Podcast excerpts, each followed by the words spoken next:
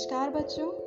आज मैं फिर हाजिर हूँ एक नई कहानी के साथ। हमारी आज की कहानी आपको अपनी सोच को बदलने और आगे बढ़ने के लिए प्रेरित करेगी। तो चलिए शुरू करते हैं आज की अपनी कहानी। करत करत अभ्यास के जड़मती होत सुजान, रसरी आवत जात ते सील पर परत निशान।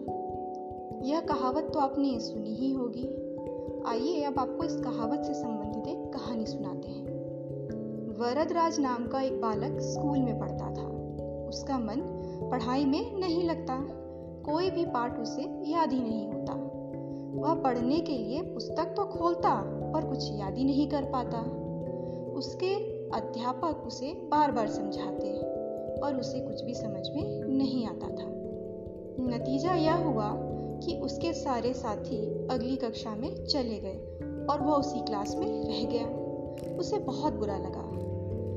उसके सहपाठी भी उसे चिढ़ाते थे। धीरे धीरे उसका मन पढ़ाई से हटने लगा। उसने सोचा कि पढ़ाई लिखाई तो मेरे बस की बात नहीं है और वह विद्यालय छोड़कर चल दिया। स्कूल से लौटते वक्त वरदराज को प्यास लगी तो वह एक कुएँ पर पानी पीने चला गया। कुएँ पर कुछ औरतें पानी भर रही थी। उसने एक औरत से पानी मांगा और उस औरत ने उसे पानी पिला दिया। पानी पीते वक्त वरदराज ने देखा कि कुएँ के किनारों के पत्थरों पर गहरे निशान पड़े हुए थे। काफ़ी पत्थर तो समतल थे, पर कुछ पत्थर निशान पड़ने से बिडौल हो गए थे। उसे कुछ भी समझ में नहीं आ रहा था कि आखिर पत्थरों पर निशान कैसे पड़ गए। इस बारे में उसने उस औरत से पूछा जिसने उसे पानी पिलाया था। औरत ने उसे समझाते हुए कहा, बेटा, कुएँ से पानी निकालने के लिए हम रस्सी का प्रयोग करते हैं।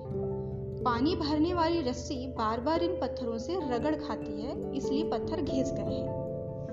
वरदराज की समझ में कुछ नहीं आया। उसे लगा कि भला इतनी पतली और नरम रस्सी इन कठोर पत्थरों पर निशान कैसे बना सकती है? तब उस औरत ने उसे समझाया कि बार बार रगड़ खाने से पत्थर भी घिस जाते हैं। पत्थर रस्सी से कठोर अवश्य हैं, पर रस्सी बार बार उससे घिसे तो उस पर निशान पड़ ही जाता है। वरदराज को लगा कि अगर एक मुलायम रस्सी कठोर पत्थर पर निशान बना सकती है तो क्या मैं पढ़ाई नहीं कर सकता? मैं भी बार बार अपना पाठ दोहरा कर कक्षा में उत्तीर्ण होकर दिखाऊँगा।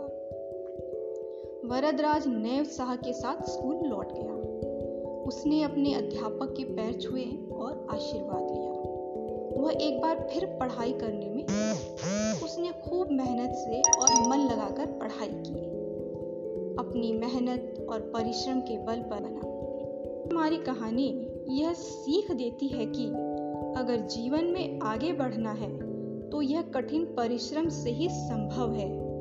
आपका कठिन परिश्रम और लगन ही आपकी कमियों पर आपकी जीत सुनिश्चित करता है। तो असफलताओं और कमियों से मत डरिए, आगे बढ़िए। इसी के साथ धन्यवाद।